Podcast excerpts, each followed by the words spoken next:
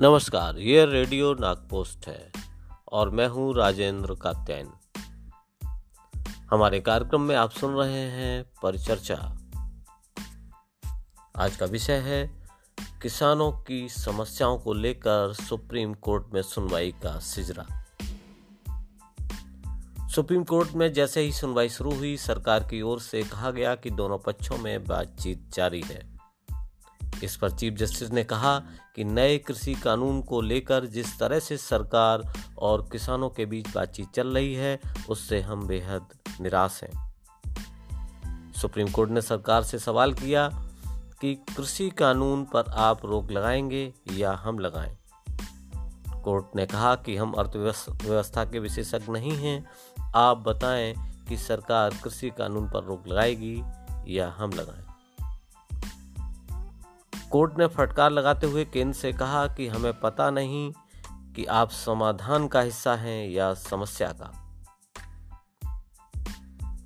Supreme court ने कहा कि हम फ़िलहाल इन कृषि कानूनों को निरस्त करने की बात नहीं कर रहे हैं, यह एक बहुत ही नाजुक स्थिति है।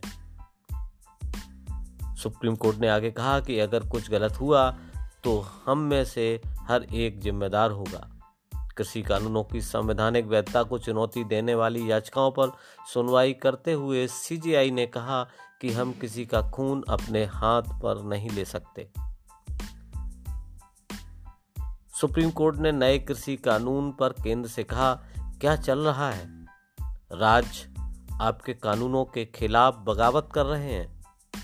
हमारे समक्ष एक भी ऐसी याचिका दायर नहीं की गई जिसमें कहा गया हो कि ये तीन कृषि कानून किसानों के लिए फ़ायदेमंद हैं।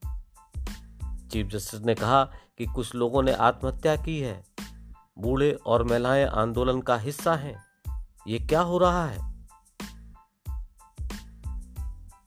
शायद आज सुप्रीम कोर्ट की सुनवाई का यह ऐतिहासिक क्षण था जब सुप्रीम कोर्ट ने केंद्र सरकार को आड़े हाथों लिया और 48 दिनों से चला आ रहा किसानों का आंदोलन आज एक नए मुकाम पर पहुँचा।